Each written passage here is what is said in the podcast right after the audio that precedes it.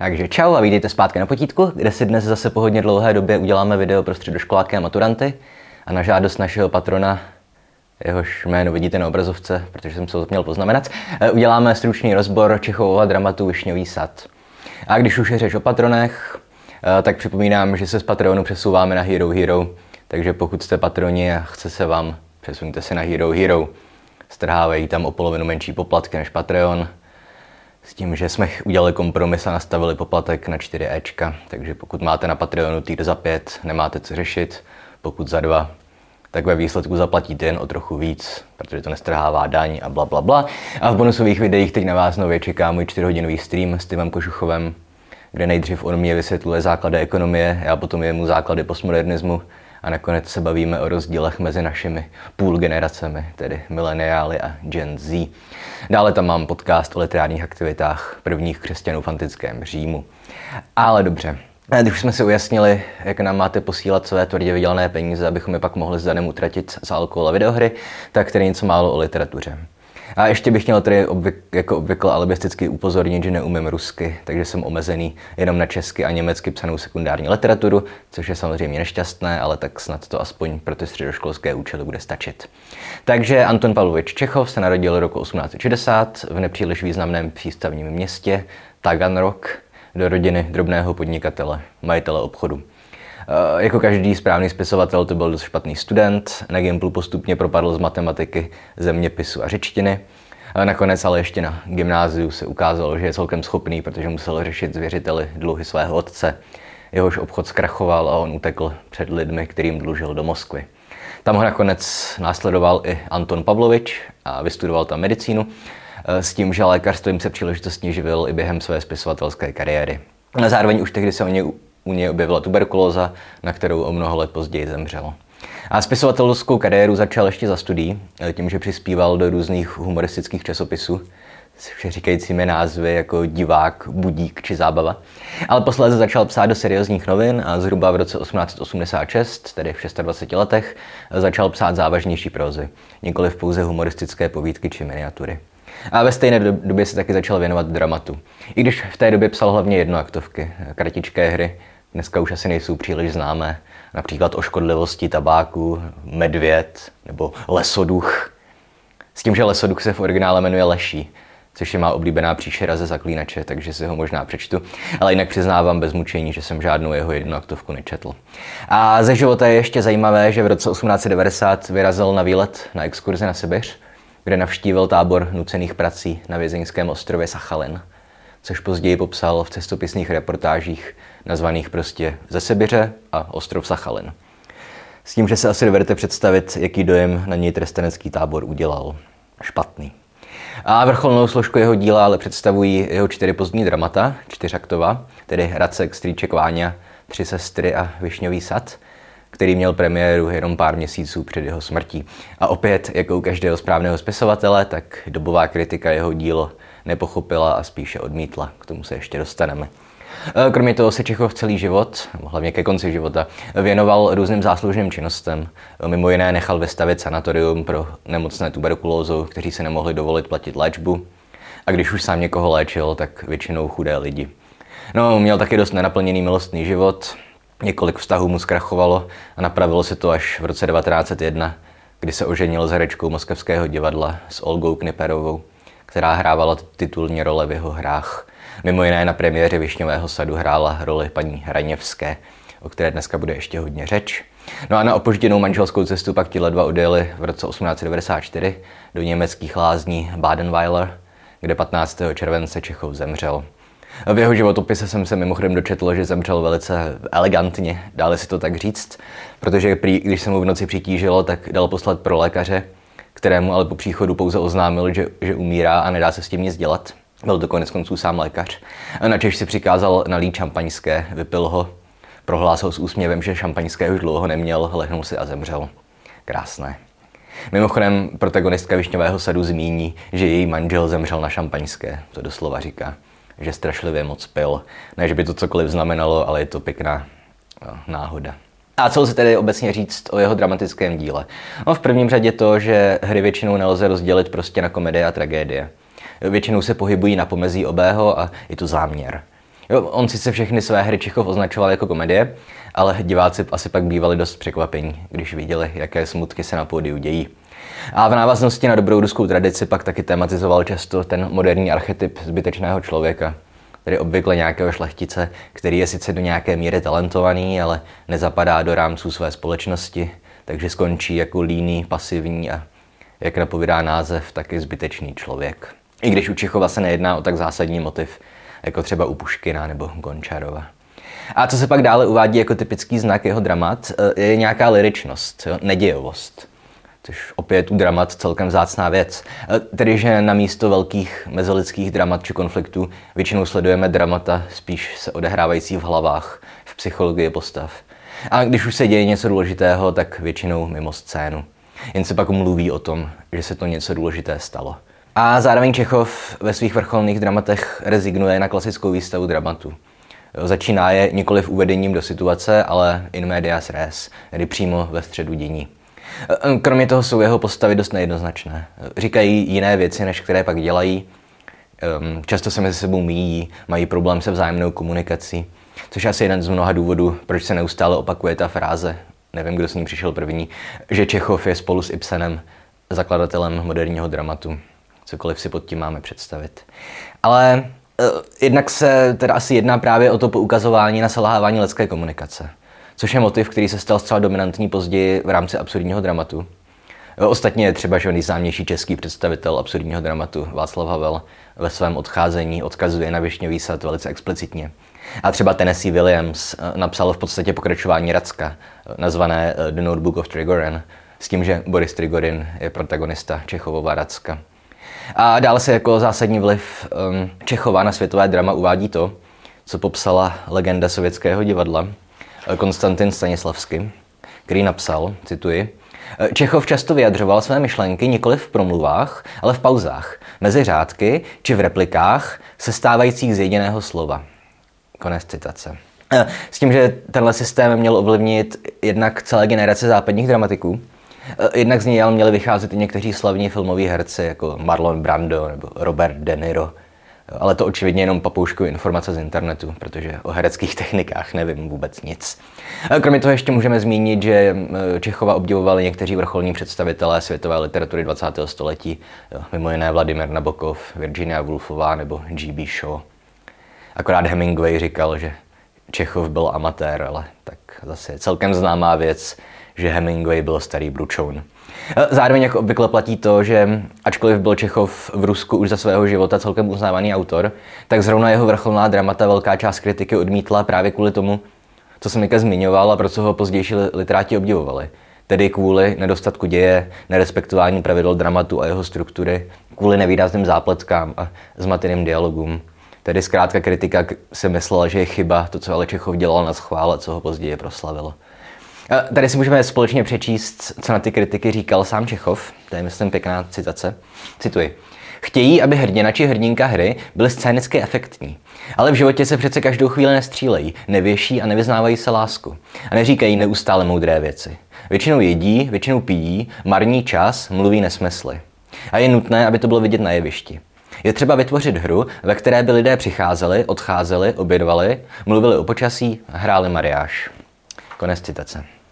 I tady, myslím, vidíte, odkud se bere Čechovův vliv na moderní, především absurdní drama. I když bychom si to mohli vykládat jako vliv realismu, ale opět tyhle hranice nejsou nikdy že jo, jednoznačné. A to by doufám mělo stačit jako nějaké stručné uvedení do Čechova díla a ve zbytku videa už se zaměříme na poslední dokončené Čechovo drama Višňový sad. Jednu hru měl totiž ještě rozepsanou, ale nestihl ji dokončit, takže Višňový sad je poslední. No a můžu se teď pokusit nějak shrnout děj. Ale dopředu se omlouvám, protože to dělám spíš jen proto, abych nějak zachoval strukturu těch svých maturitních videí. Protože pokud si to nečetli, tak se v těch ruských jménech ztratíte asi tak za tři vteřiny.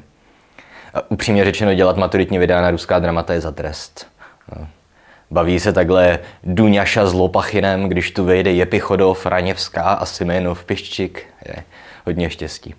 Nemluvě o tom, že děj eh, ve Višňovém sadu i v Čechových dramatech obecně je zcela druhotný jak doufám vyplynulo už z toho, co jsem zatím říkal. A nemáte mimochodem důvod to nepřečíst. Je to kratičké, asi 50 stránek A5. To je že necelá hodina četby. Ale dobře, děj. No, tak tedy nižší šlechtična. a majitelka panství, na kterém se Višňový sad odehrává, to je jistá paní Raněvská, tak ona se na začátku prvního dějství spolu s dcerou s Aňou, s dcerou s Aňou, spolu s dcerou Aňou, tak oni se po nějakých pěti letech vrací z Paříže, kam odjeli proto, aby se oklepali z tragické smrti svého syna, respektive bratra Gríši, který se v sedmi letech utopil v řece. No, problém ale je, že jim došly veškeré finanční prostředky a návrat do rodného sídla nespasí, jelikož je tak zadlužené, že jedinou možností je prodat ho i s jeho vyhlášeným višňovým sadem, o kterém se dokonce píše v nějakém ruském slovníku. A to je něco, co Raněvské radí jistý Lopachin, že to má prodat, což je domělý nápadník její adoptivní dcery Vary, která se stará o to sídlo v, v podobu nepřítomnosti Raněvské. A Lopachin je biznismen, kapitalista tvrdý, kterého nezajímá nic jiného než výdělek. No, on konkrétně té Raněvské radí, aby zbourala sídlo, vykácela sad a ty pozemky rozprodala nebo nabídla k pronájmu chatařům a tím se zachránila finančně. Jenže Raněvská, jako každá správná schudlá šlechtična, nechce něco takového dopustit. I když spíš než finance jsou, myslím, její motivací nějaké sentimentální vzpomínky na mládí a obecně na časy, kdy bylo ještě dobře. To je motiv, který se neustále opakuje. Že ta Raněvská pořád brečí a dojatě objímá a líbá své staré služebnictvo, představuje si, že vidí procházet kolem svoji mrtvou matku, rozplývá se nad dětským pokojíčkem, který je pořád zachovaný a tak podobně. A když si ten Lopachy neradí, aby pozemky prodala chatařům, tak nemá lepší odpověď, než že hm, chaty a chataři znějí strašně banálně. Mimochodem za minulého režimu si samozřejmě kritika vychutnávala to, že mohla Višňový sad interpretovat jako kritiku aristokracie a posměch jejímu úpadku.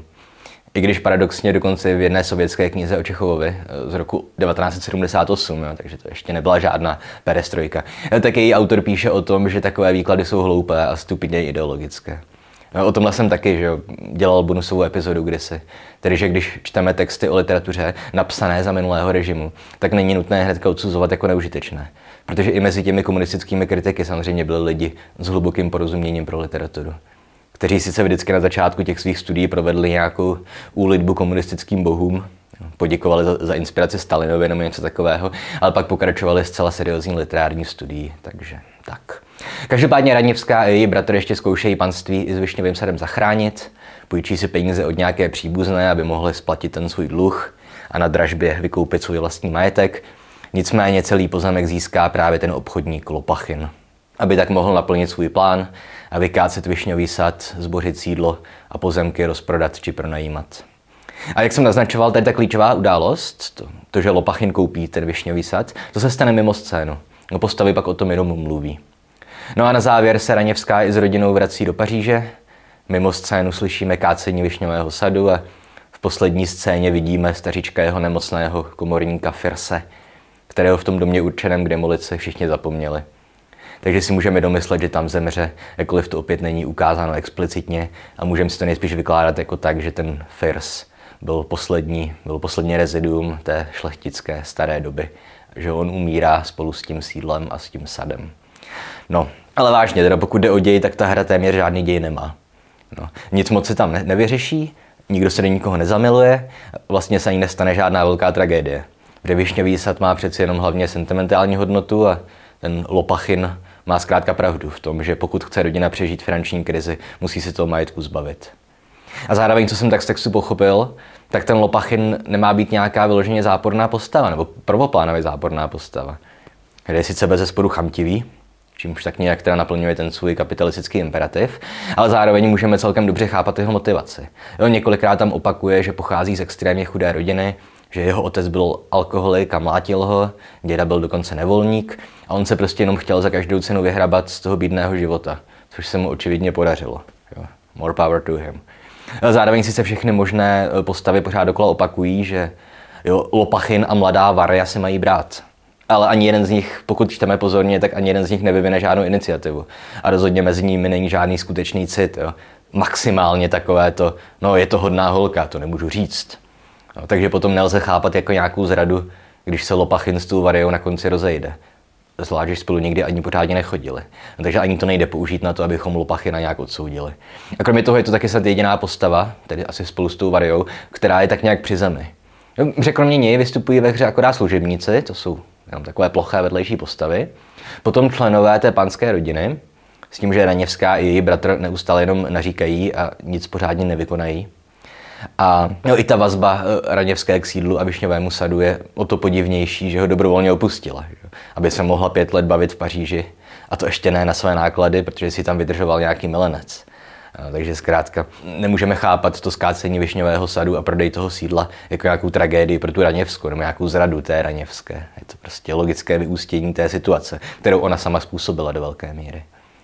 A její dcera Aňa, ta je pak teda na jednu stranu arrogantní, na druhou stranu velice naivní a její promluvy se ve výsledku smrskávají na to, že utěšuje matku nebo se těší na návrat do Paříže, kde to přece jen žije víc než na ruském venkově a samozřejmě co chce 17-letá rozmazlená šlechtična jiného. Že?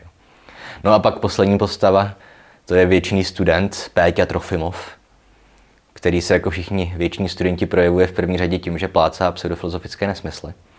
I tady jsem si vypsal jednu repliku i s reakcemi, které by opět měly charaktery těch tří důležitých postav, tedy Lopachina, Péti a Raněvské vykreslit.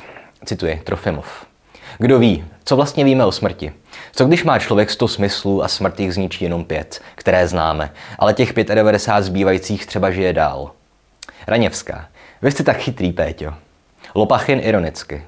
Až hrůza. Konec citace. No, zároveň, zároveň na obranu Trofimova, tak on místy mluví velice rozumně. Jakoby promluval úplně jiný člověk. Tady jsem se zase vypsal jeho kritiku dobových intelektuálů, cituji. Drtivá většina těch intelektuálů, které znám, nic nehledá, nic nedělá a pracovat zatím neumějí. Říkají si inteligenti, ale služebnictvu tykají. Obyčejný člověk je pro ně dobytek. Studují špatně, čtou povrchně, absolutně na nic nesáhnou. O vědě jenom žvaní a umění moc nerozumějí. Konec citace. Jo a na druhou stranu tenhle monolog by se dal nejspíš vztáhnout i, i, i na jeho autora, na toho Péťu Trofimova. Takže je tam možná ukrytá nějaká ironie. Ale prostě jsem chtěl poukázat na to, že ve většině adaptací je Lopachin režírovaný a zahraný jako nesympatický, nebo dokonce nějaká, jako nějaká zlá postava. Ale co jsem z knihy vyčetl já, tak to rozhodně není tak jednoznačné. A to též se dá říct do nějaké míry právě i o dalších postavách. Především tady o tom většiném studentu Trofimovi, ale taky o mladé Ani. Protože jejich jednání a promluvy jsou často nekoherentní, nedávají příliš smysl a spíš se mi zdálo, že jsou složeni z několika různých osobností, které se v různých situacích projevují úplně jinak, jak bychom od nich čekali. Jo? A to nemyslím tak, že jsou to komplexní postavy, ale vyloženě tak, jak jsem to řekl, tedy že mají víc osobností. A s tím, že pokud jde o většinou studenta, Péťu, tak mám se spoléhat na zdroje vycházející vyloženě z marxistické ideologie, tak Čechovo chtěl vykreslit jako více sympatického. Že on tam prosazuje hodně levicové až jako komunistické myšlenky, ale ze strachu před cenzurou ho nakonec vykreslil právě takto, jako rozporuplnou nebo nějakou rozpolcenou osobnost která na jednu stranu mluví rozumně, ale v jiných promluvách pseudofilozoficky žvatlá. Jo. Uh, to též platí pro většinu ostatních postav, řekl bych. No a pokud jde o interpretaci, tak to opět není nic snadného. Kde podle mě spočívá jádro toho díla v tom, jak nejasné jsou postavy. Jak mnoho různých interpretací se nabízí. A to nejen divákům, ale i hercům a režisérům. A potom teda opět zprostředkovaně znova divákům. Jo? Tedy, že jádro díla spočívá v tom, jak je nejednoznačné a jak velký prostor pro interpretaci zbývá. Jo? Tedy, že smysl díla není v promluvách, ale v pauzách, jednoslovných replikách či mezi řádky, jak o tom mluvil Stanislavsky. Případně, že velkou roli hraje přesně to, co o Čecho, se o Čechových dramatech říká obecně. Jo, tedy, že ve Višňovém sadu je ukázané selhání mezilidské komunikace. Jo, rozpory mezi slovy a jednáním postav. Tedy Lopachin se tváří a skoro chce být interpretovaný jako grázel. I když z toho, co víme jistě, ze samotného textu, to rozhodně nevyplývá a dost možná je to jediná skutečně kladná postava. Jo? Raněvská se může tvářit jako ublížená oběť, ale pravda prostě je, že jí na rodinné majetku nezáleží a ty její věčné slzy jsou ven koncem krokodýlí. Pořád ve výsledku je to jenom zhýralá ženská, co si užívá s milencem v Paříži, místo aby se starala o svůj majetek. Jo? A opět, když mluvím o tom selhání komunikace, už jsem taky zmiňoval, Eh, že ten Lopachin, všichni, všechny postavy furt mluví o tom, že si má brát tu adoptivní dceru Reněvské, tu Variu. Ale ti dva sami jako v tomhle smyslu nikdy nic nevykonají. Takže všichni je nutí do nějakého sňatku, všichni předpokládají, že oni se mají brát, ale vlastně k tomu není jediný důvod. No, selhává komunikace.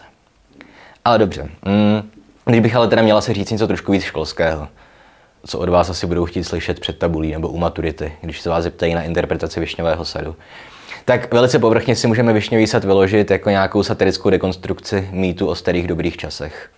Tedy jako výsměch lidské nostalgie a sentimentu. Výsměch tomu většinému pocitu velké části populace, že lépe už bylo. Že se svět pořád jenom zhoršuje a že veškeré novoty mu škodí. No, takhle interpretuje sad třeba britský historik Orlando Figes.